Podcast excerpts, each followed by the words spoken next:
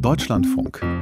Campus und Karriere. Während wir uns in Deutschland darüber Gedanken machen, wie wir in Corona-Zeiten Schülerinnen und Schüler schützen können, damit Schule nicht zur Gesundheitsgefahr wird, oder darüber, wie wir mit Schulpsychologen, Anti-Mobbing-Experten und Schulsozialarbeiterinnen auch die psychosoziale Entwicklung von Kindern und Jugendlichen unterstützen, zu Recht im Übrigen, denn jede Gesellschaft muss sich schützend vor die nächste Generation stellen, ist Schule in manchen Ländern zu einem in jeder Hinsicht gefährlichen Ort geworden.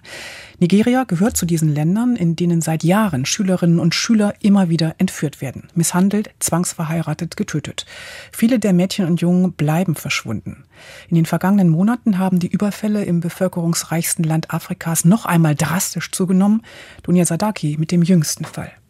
Im westafrikanischen Nigeria sind erneut zahlreiche Schulkinder entführt worden. Laut den Behörden im nordwestlichen Bundesstaat Zamfara wurden dabei mehr als 70 Kinder aus einer Oberschule gekidnappt. Erst am Freitag waren 32 von über 60 entführten Schulkindern einer Baptistenschule in der Stadt Kaduna befreit worden. Tags zuvor gelang es den Behörden, über 90 Kinder aus der Gewalt ihrer Entführer zu befreien. Sie waren vor drei Monaten aus einer islamischen Schule entführt worden.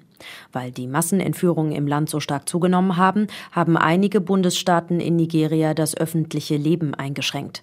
So sind teilweise Viehmärkte und Transport sowie der Verkauf von Benzin eingeschränkt. Auf Motorrädern dürfen in manchen Bundesstaaten nur noch maximal zwei Personen sitzen. Hintergrund sind die kriminellen Banden, die laut Behörden für die Massenkidnappings verantwortlich sind.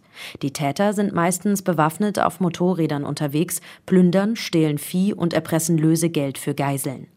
Nigeria verzeichnet in jüngster Zeit einen rasanten Anstieg an Massenentführungen von Schulkindern. Seit Dezember wurden insgesamt rund 1000 Schulkinder und Jugendliche verschleppt.